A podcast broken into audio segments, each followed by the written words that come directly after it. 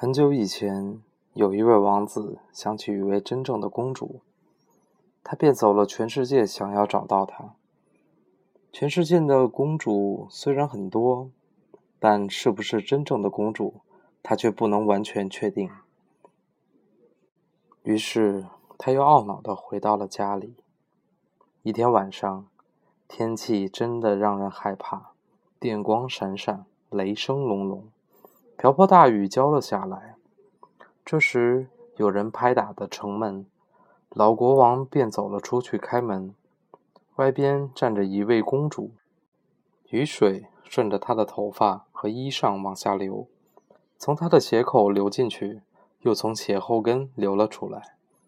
她告诉他们，她是一位真正的公主。我们会想办法弄清楚的。年老的王后心想。但他却没有说什么。他走进卧室，把床上的卧具都拿掉，在床板上放了一粒小小的豌豆，然后他拿了十二张床垫铺在上面，又拿了十二条羽绒褥子铺在垫子上，让公主睡在那里过夜。早晨，大家问她睡得怎么样？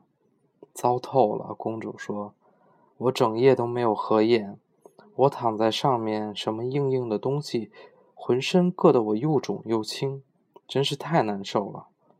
于是大家都可以相信，她确实是一位真正的公主。隔着十二张床垫和十二条羽绒褥子，还能感觉到豌豆硌的人，除了真正的公主，不会再是别人了。只有她才那么娇嫩的皮肤。于是。王子便娶了她为妻，他终于拥有了一位真正的公主。